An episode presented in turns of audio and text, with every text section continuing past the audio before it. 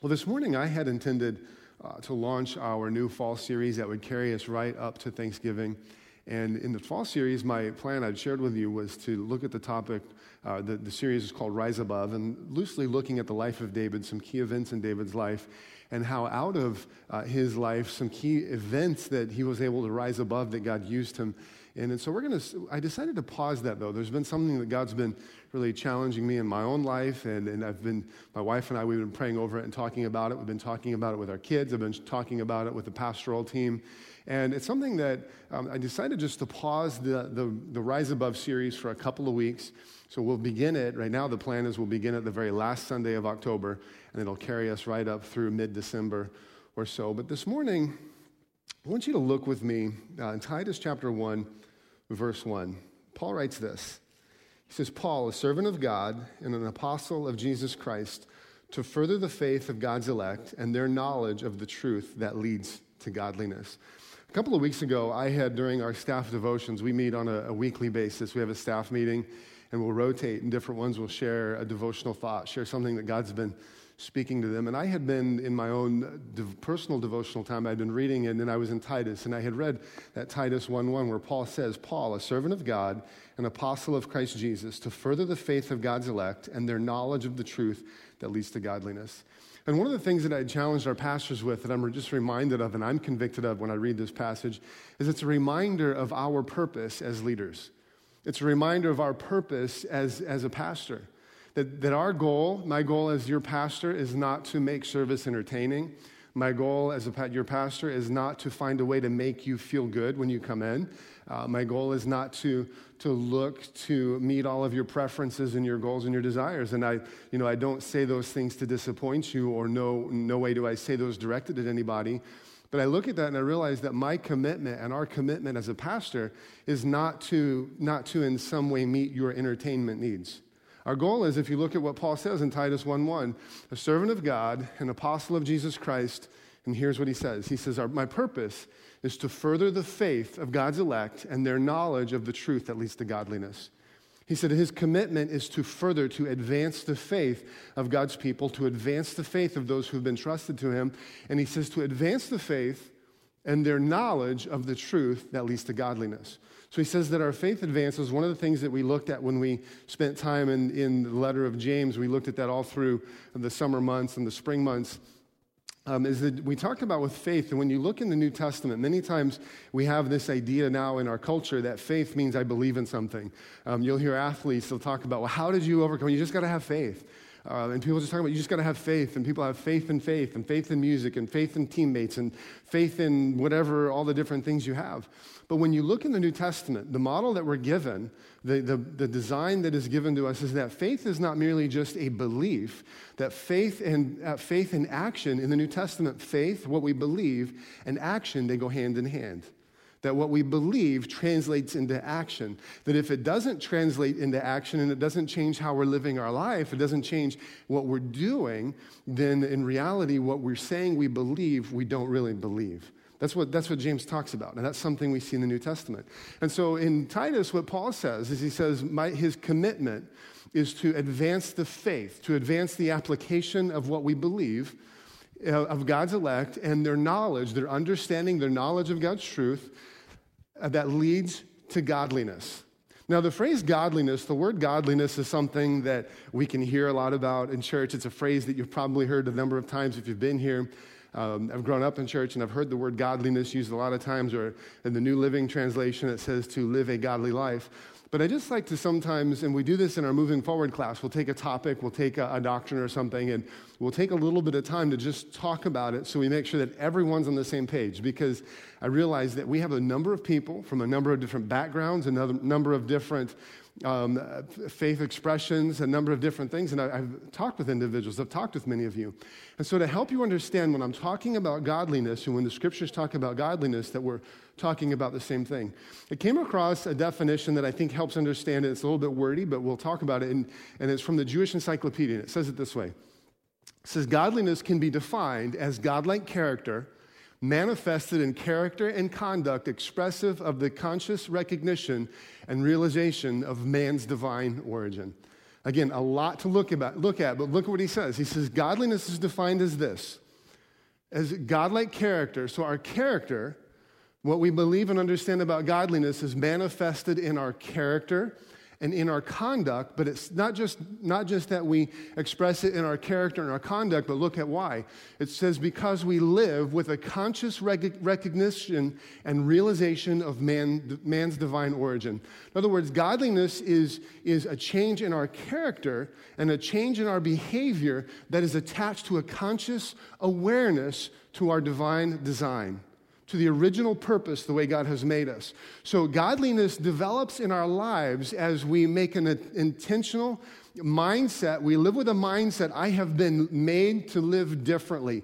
God has designed my life to live differently. God has created me to be a different person. He shaped me to be different. He's shaped me to think different. He's shaped me to live differently. And there's a number of places in Scripture that it begins to help us understand the way God has originally designed us, the way He's originally designed you and me. If you look in Genesis chapter 1, 26, when God created mankind, it says that he made him in his image. He made mankind to be just like him in his image. His image was stamped upon, pressed upon the soul of man. And so God begins to remind mankind of the image that they have been made in throughout. It happens in Leviticus. You see it all throughout, Old Testament, New Testament alike. Uh, 1 Peter 1.16 helps us see this is what God says.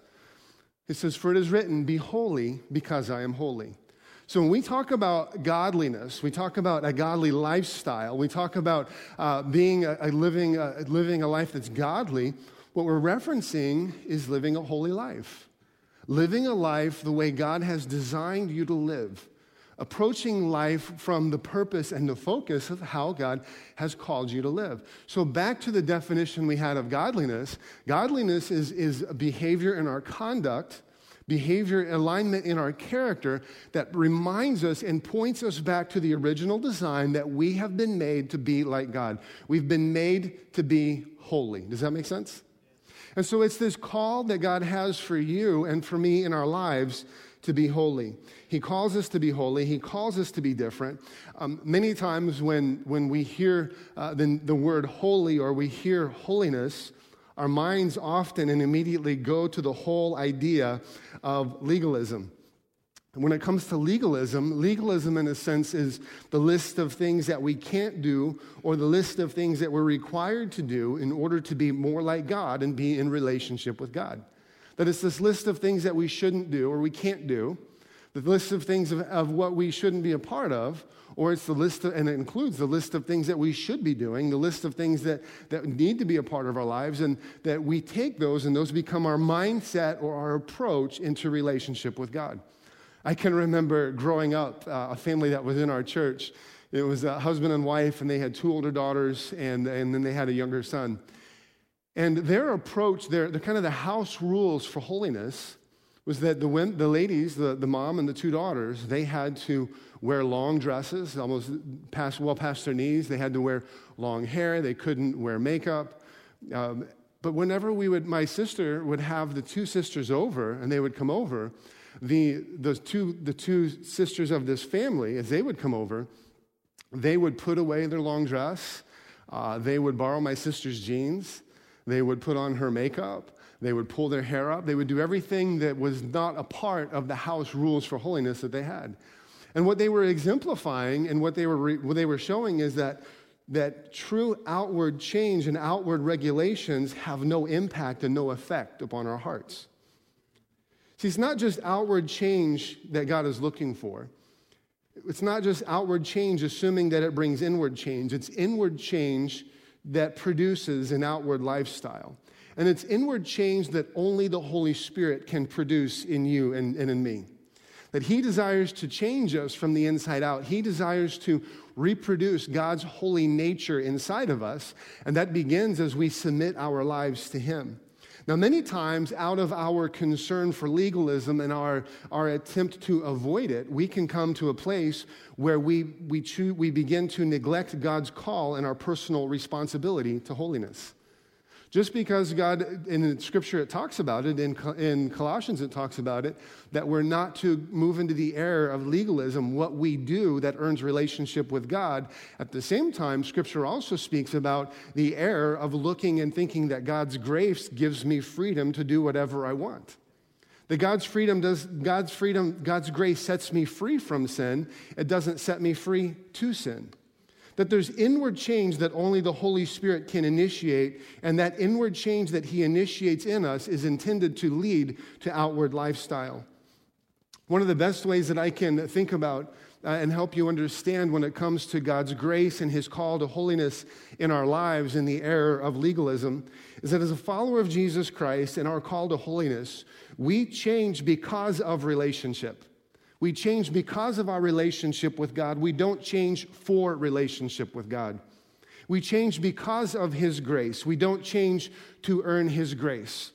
Now, the truth is, when it comes to understanding that, that we change because of grace, we don't change to earn grace, or we change because of relationship, we don't change to earn relationship, that many times the changes on both sides of that equation are going to be exactly the same, but the difference is the motive and the heart and the purpose behind it. That it's rooted in relationship. It's rooted in our relationship with Him, the freedom of who He has called us to be, and His desire to shape and change us to, and to mold us to be more like Him. Jesus told His disciples in John 14, and He gave them a promise in John 14 to His immediate disciples. But then, as we read it and understand it today, we understand the, the, promise Jesus was giving to his immediate disciples is extended to his current disciples. So it's extended to you and me as well. The promise that he gave them is that when he was leaving, he was going to send another just like him. And the one who was just like him, the Holy Spirit, the Comforter, would come and take up residence in them. And he, but then he gave them this promise. He says, He will be with you forever. That he'll be with you forever. And so, the truth of that, when you take that promise that Jesus gave to his disciples, and it's a promise that he extends to you and to me into our lives right now, is it's a reminder is that if you're a Christian, if you're here this morning and you have placed your faith in Jesus Christ, you've come to that place of repentance, turning from sin, turning from self, and turning to Jesus. You may have just done it when we received communion. It may have been a decision you made this week. It may have been a decision you made 45 years ago. But when you made that decision to yield control of your life to Jesus, to yield control of your heart to Jesus, what the Bible tells us is the Holy Spirit the representative of God Himself, comes and takes up residence inside your heart.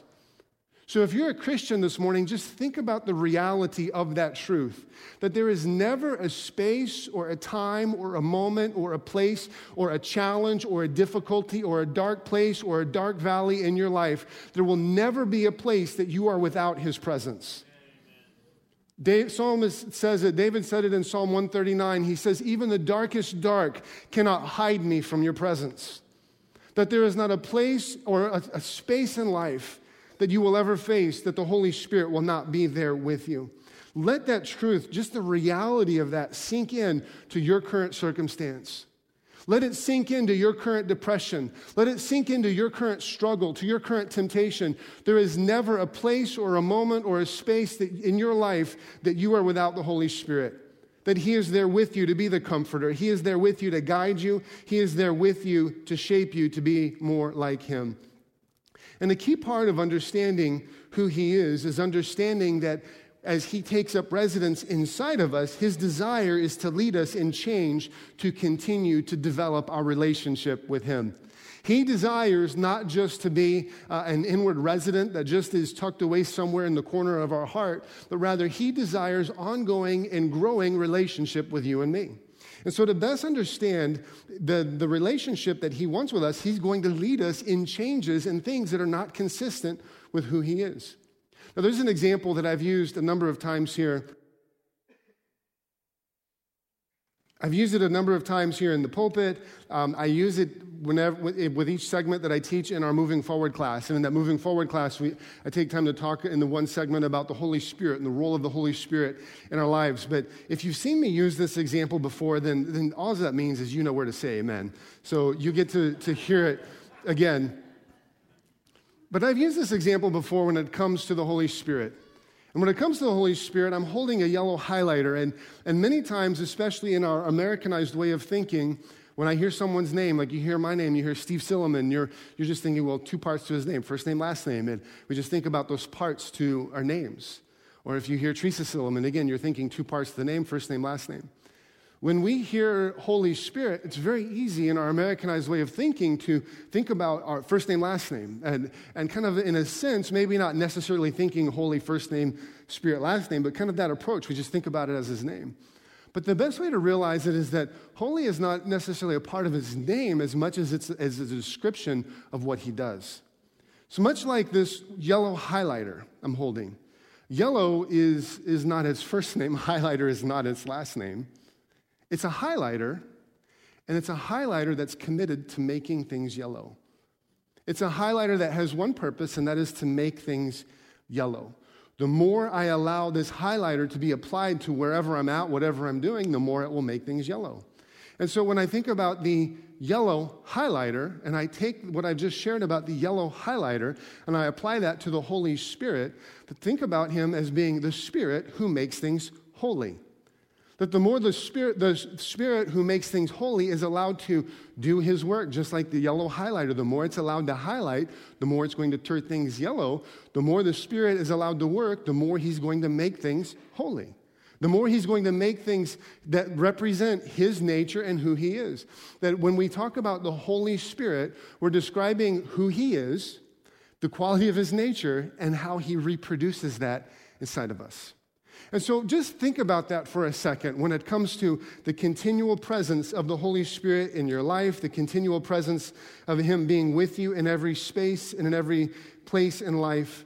For the Christian, that many times, if we aren't careful, we can begin to define and look at Christianity and the Spirit led life by defining it and looking at it as something that what the things that I do or don't do but it's to realize that the thing that makes you different is not what you do or don't do in life. The thing that makes you different is as a follower of Jesus Christ, you have the Spirit who makes things holy living inside of you. That means that as a student, when you're walking down the halls in your classroom, to, towards your classroom, you're walking through the lunchroom, you're walking through the gymnasium, you're walking through the locker room, the thing that makes you different is not the conversations you choose to be a part of or don't choose to be a part of. The thing that makes you different is not the things you choose to look at or the things you don't choose to look at. The thing that makes you different is the Spirit who makes you holy living inside of you. That's what makes you different.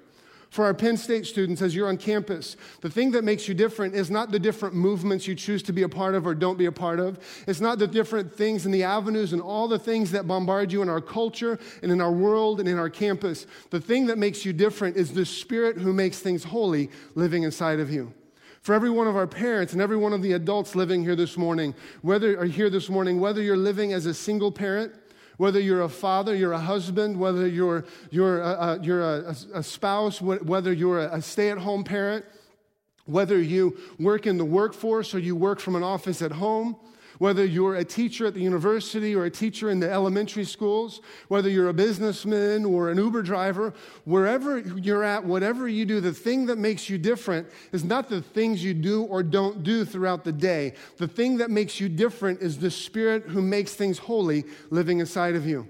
That's what sets you apart. Now, because we have a spirit who makes things holy living inside of us, he is naturally going to begin to lead us away from things that are not consistent with his nature. If we're truly living in harmony with him as the Holy Spirit, then our lives are not going to consist of certain things because they don't fit with the direction that he's leading us. Our direction and our desire are for the things that are consistent with him and consistent with his nature. I want to show you this in Scripture for just a second. I just want to highlight a few verses. There's many more that we could, we could look at, but just to highlight something for you. 1 John 3 9 tells it, puts it this way New Living Translation. Those who have been born into God's family do not make a practice of sinning because God's life, or it's depending on the translation you're reading, because God's seed is in them. So they can't keep on sinning because they are children of God. Just look at this for a second. Those who have been born into God's family, if you've placed your faith in Jesus Christ, the Holy Spirit's living inside of you, you've been born into God's family. Those who are born into God's family do not make a practice of sinning because God's life is in them. There's a new life living in you, there's a new value system living in you, there's a new mindset living in you. What this is telling us is that when we become a follower of Jesus Christ and the Holy Spirit takes up residence inside of us, the life of God living in them, that He begins to reproduce His desires in us. In other words, He begins to reproduce in you a desire for holiness. That if there is not a desire in your life to continue to become more like Christ and less conforming to the world, then it's time to look at and say, Do I have the life of God living inside of me? It's that simple. That's not what Steve says, that's what God says. He says that He will produce His desires inside of us. If you could go to the next verse, is it, I believe you have Titus 2. It says, Titus is Titus 2, 11 and 12. For the grace of God has appeared that offers salvation to all people. It teaches us to say no to ungodliness and to worldly passions and to live self controlled, upright, and godly lives in this present age. It says, The grace of God that has appeared that teaches us to, to, towards godliness. In other words, as I've already said, the grace of God is not merely a freedom from sin or a freedom to sin, that it's, it's, it, God's grace through His Spirit is meant to move us forward in growing in godliness, in growing in holiness. He teaches us to say no to the things that are not consistent with where He's leading us, and He teaches us to say yes to the things that are consistent with how He is leading us. That He's developing in you and He's developing in me a greater desire and a greater longing to be holy. Acts 15, one more, I'll show you. Acts 15, 28. This is in the, the early church had met together in Jerusalem. Uh, a number of people were coming to Christ, people who were non Jews, people who were Gentiles who were coming to Christ, and they were bringing all this baggage and stuff in life. And some of them were, were bringing uh, sexual practices and, that are not consistent with Scripture. They were bringing eating habits, drinking habits, things that were not consistent with Scripture. And so the early church began to struggle with what does this look like? What does following Christ look like, and it, how does that translate into life? And so they began by this, by trying to recognize what is, what is, a, what is a biblical practice that points us towards reminding us that we're not a part of this world, and what is a cultural practice that, that we need to find, find room for. But this is where they start, Acts 15 28 says it seems good. So they, they began to pray over it, and then they started their letter to these believers this way it seemed good to the Holy Spirit and to us not to burden you with anything beyond the following requirements. And then he goes into the requirements, but notice what he says. He says it seems good to the Holy Spirit and to us not to burden you. Sometimes we get this flip flopped. We go with, if it seems good to me, then it must seem good to the Holy Spirit. But they start with, it seems good to the Holy Spirit and to us. See, the truth is, there's a lot of things in life that if it's not good if it's not good to the Holy Spirit, then it really doesn't matter if it's good to us or not. If it's not good to the Holy Spirit, if it doesn't fit his value system, if it doesn't fit the direction he's leading, if it's not consistent with his nature, if it's good to the Holy Spirit or not good to the Holy Spirit, your opinion really doesn't matter. I mean, that's just kind of how, how God's word says. Your opinion doesn't carry weight. It comes back to what matters to the Holy Spirit. And seeing if it matters to Him is where we always start, recognizing is it consistent with what He's doing? Is it consistent with how He's leading? The Holy Spirit's continued commitment to us is to lead us into greater measures of holiness and to lead us more and more back into the original image of God. And I really believe that this is so often, most often, where as a follower of Jesus, we miss it. Because the Holy Spirit's leading in my life, and the Holy Spirit's leading in your life involves both a response and a responsibility.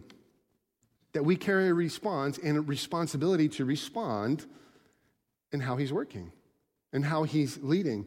When someone's leading, it always requires a follower. And so, if he's leading us towards his nature and leading us towards holiness, it involves us being willing to follow. The responsibility is going to include continued change in our lives that in, in, our habits and in our lifestyles and in our practices, in our speech and our entertainment, that continues to align us more with who He is. That it's this desire to align us more and more back into His original design and His nature. One of the things I think we should keep in mind when it comes to sin, um, we talk about, we can we look at in Scripture, we can see the victory that Christ has had on the cross over sin. But what you and I have to remember is that sin's nature, Romans 8 7 describes it this way Sin's nature is hostile to God.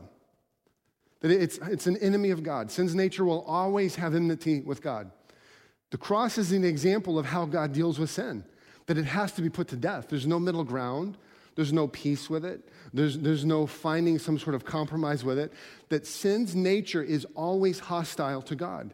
And so, regardless, as you and I go through life, regardless of how our positions in life change, whether we go from single to married, or, or we go from married to single, or we go from living in Michigan to Pennsylvania, or we go from living in Pennsylvania to California, or we go from being um, no parent to being a parent, there's a number of things. Regardless of what phase and stage you find yourself in in life, our relationship with sin never changes because it's always hostile to God. That it's always opposed to everything that God is and everything that God wants to do. The only thing that I really believe changes when it comes to sin is our awareness of it and its influence upon our life. Being aware of how it's constantly trying to creep in and seep in and steal our hearts away from what the Bible describes as being our first love, Jesus Christ. I think the best way to consider it, the best way to, to look through your life, to look through your entertainment choices, to look through your home, to look through your parenting, to look through your conversation, is if the Holy Spirit were visible in the room with you, what would change in how you do things? If the Holy Spirit were visible in your house, if He were visible in your living room, if He were visible in your bedroom, if he were visible while you're looking on your screen, what would change? If the Holy Spirit were visible, what would change in, in our entertainment choices? If the Holy Spirit were visible in the room, what would change in our language? If the Holy Spirit were visible in your workplace, what would change in your practices? If the Holy Spirit were visible in your private space, what would change in your habits? What would change in, and you can fill in the blank? See, the reality is, whether or not you and I see him, he's very much there. And he desires for his values, he desires for his presence to shape and mold everything that we do. The Holy Spirit is continually working to lead us away from things that are not like him and to lead us towards things that are. I want you to see it how see with me how uh, it looks in Ephesians chapter 5. Ephesians chapter 5, uh, beginning in verse 1. I just want to look at a few verses here and then a couple more things and we'll, we'll close.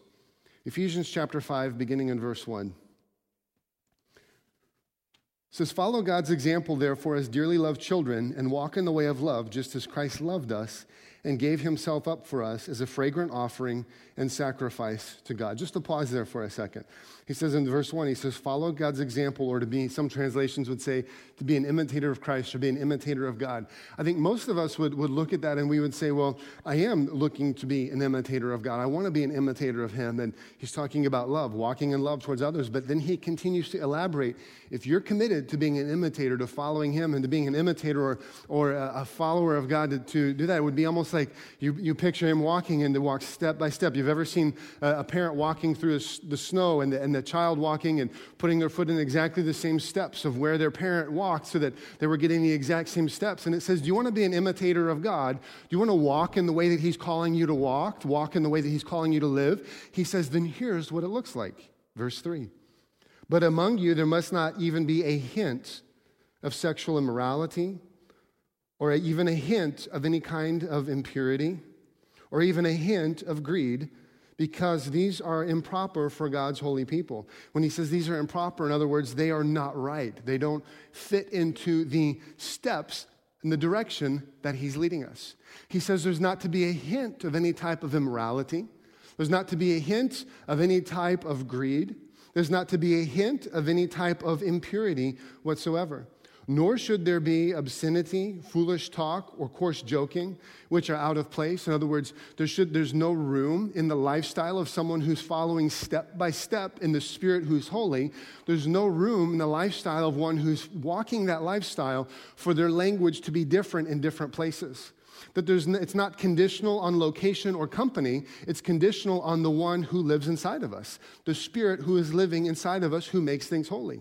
So he says that because of this, there should, be no, there should not be any obscenity or foolish talk or coarse joking. There's not off color jokes. There's not adult level language. There's not any, any type of that. He says, for these are out of place.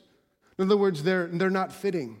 They're not consistent with the direction. They don't, they're not, it's, like a different language than what the Holy Spirit's leading us to, to lead. He says, don't make a place for what should be out of place. He says, instead, rather we should be filled with thanksgiving. And then look in verse 5. He says, For this you can be sure. No immoral or impure person, impure or greedy person. And when he says, For this you can be sure, look at this, verse 5. Is that still out? For this you can be sure. In other words, it's an established fact. We can't cheat God's system, we can't cheat his ways. There are certain principles that he's established, and he says, For this you can be sure. No one who's living an immoral, impure, or greedy, or a greedy person such a person is an idolater. He uses the word idolater. You know what idolater is? It's someone who says they, they might be able to come and worship God one day, but they're worshiping other gods throughout their life. So such a person is serving a different God. And that person does not have any inheritance in the kingdom of Christ and of God. That he says that it's not fitting, it's not consistent with the work and the walk of the Holy Spirit in our lives. I want to give you a picture. I want to give you a picture of what this looks like when he says to, in verse 3, he says not to have a hint of any type of immorality in our lives. I just want to give you a picture real quick of what this looks like. So I have a, I have a pitcher of water. Now we have in our office, uh, we have, uh, there's like this filter thing on the faucet. I'm not really sure which way is on, which way is off. I just get water out of it.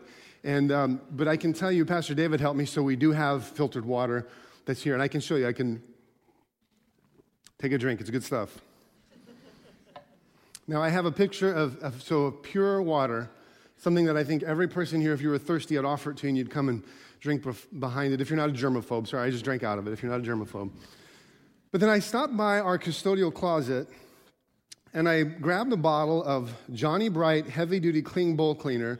This is an industrial strength acid based toilet bowl cleaner. It says, in, I won't even read to you what it says. It just says don't, do, don't drink this, don't put it in your eyes, your mouth, or anywhere that gets inside your system. But if I were to take this, and I were to take this pure water, and I were to take this industrial strength acid based toilet bowl cleaner, and I were to squirt just a hint of it in there, not a lot. If you're sitting closer, you might be able to see a little bit of it go through the bottom, a slight hint of pink, not, not a whole lot. Now, as I hold this, I put just a little bit in, just a hint. How many of you would take a drink? Not one of us.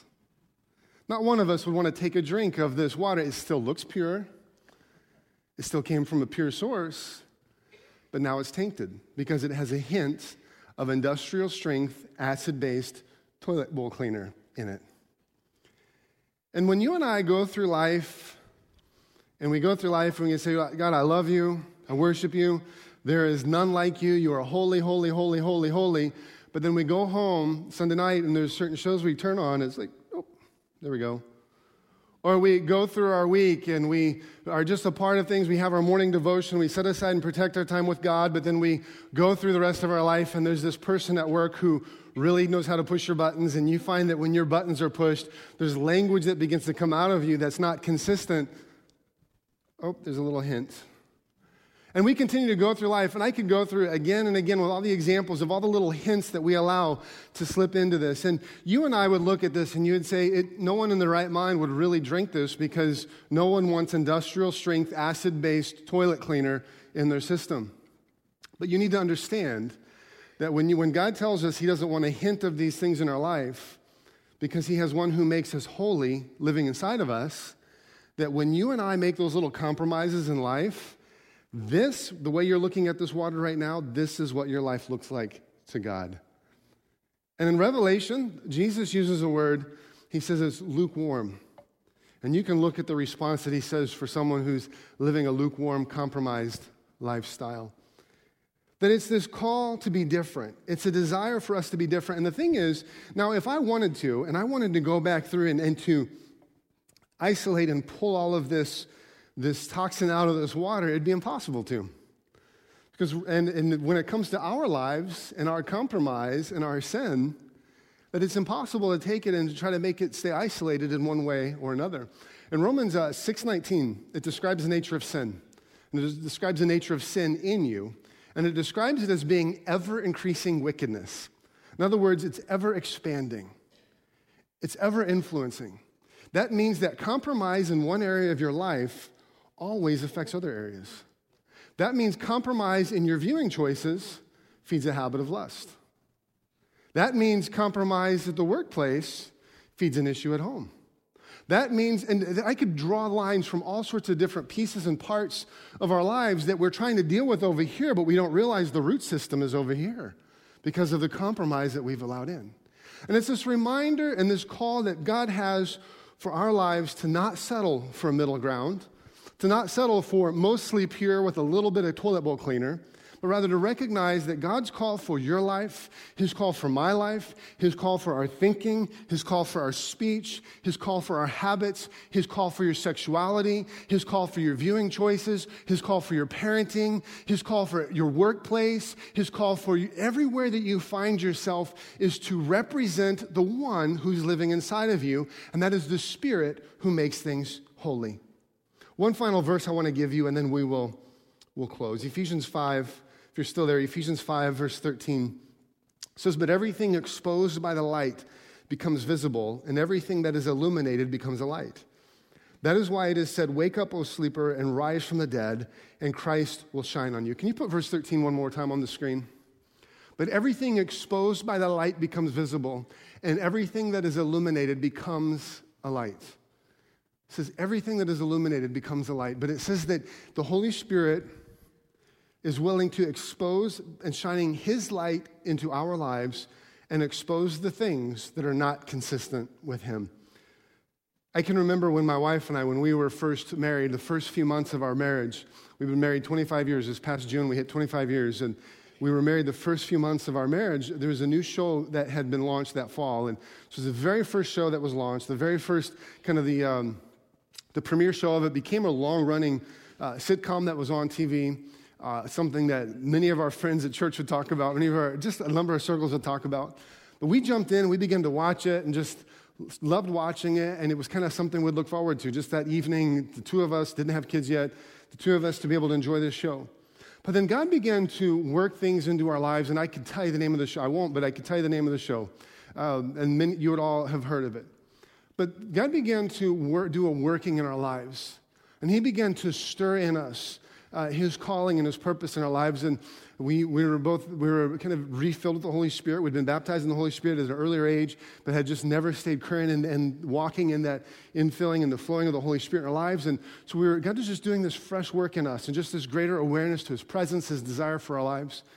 And so there was a time as we were, kept praying, and our prayer was, God, would you align our lives with yours. And, and prayers much like that. God, we want more of you. And, and God began to reveal that in our, to answer that prayer that we want more of him, he was going to require more of us. And so as we were sitting there, one time we were sitting there and we were watching this TV show together. And I mean, we can, I think we can still remember it clear as day. We're sitting there watching this show, the same show that we'd watch week after week after week after week after week. And it was like this Ephesians 5.13 verse. Can you put that on the screen one more time? Are you still there? Everything exposed by the light becomes visible. It was like the Holy Spirit just flipped on the light. And as he flipped on the light, all of a sudden, what we, would, we were enjoying watching and the, the, the jokes they were making, the innuendos they were using, uh, all these little things that are, were very much a part of just the culture and, and the show, it was like the Holy Spirit put the light on it. And all of a sudden, we looked at it and we're like, what are we doing? What are we exposing our lives to? We're, we're watching and finding entertainment and people doing the very things that I would never consider doing as a follower of Jesus. And as we saw that, we began to back away, we recognized, we began to talk, and we quickly brought an end to that show in our lives. It wasn't, well, let's finish this season. It wasn't, well, let's see how so and so ends up. It was a matter of, God, we don't want any more hints because before long, hints add up and it begins to affect everything that you want to do in our lives. And so we begin to walk away from that and we continue to see God's work in our lives. And we've had at other times and other places and other points in our lives that He has, he has examined our hearts. We, can, we desire to keep our heart and our lives open. And we've come before Him with an openness and an honesty. And as we do that, the Holy Spirit keeps His word and He turns the light on in the dark areas of our hearts and our lives and, illuminate, and illuminates compromise and sin that we don't even see. And friends, I believe for many here this morning, I don't speak this calling out individuals. I'm not sharing this thinking, well, so and so's been doing this, so and so's been posting that. Um, that's not what I'm at. I'm just telling you, this is what God's been challenging me and my wife on. And if He's challenging us on it, I believe He's challenging you on it. And I believe it's all part of the steps of where God is leading us as a church family, and He's leading us as individuals to be more and more like Him, so that as He entrusts His presence into our lives, and by His Spirit He's working in us, that we can better represent the Spirit who is holy living inside of us. Won't you stand with me this morning as we prepare to close?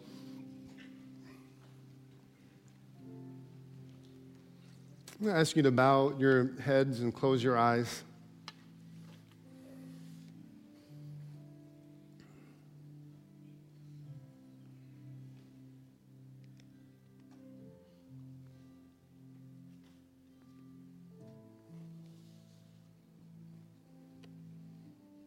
Holy Spirit, we invite you right now.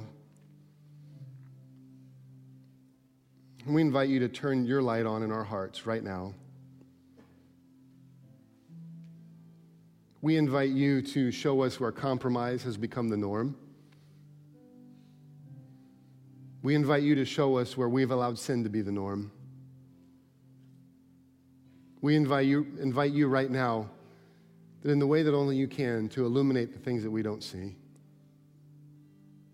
to show us things in our lives, things in our thinking, habits of our family, things that make us who we are, things that are part of our lives that we've become so comfortable with.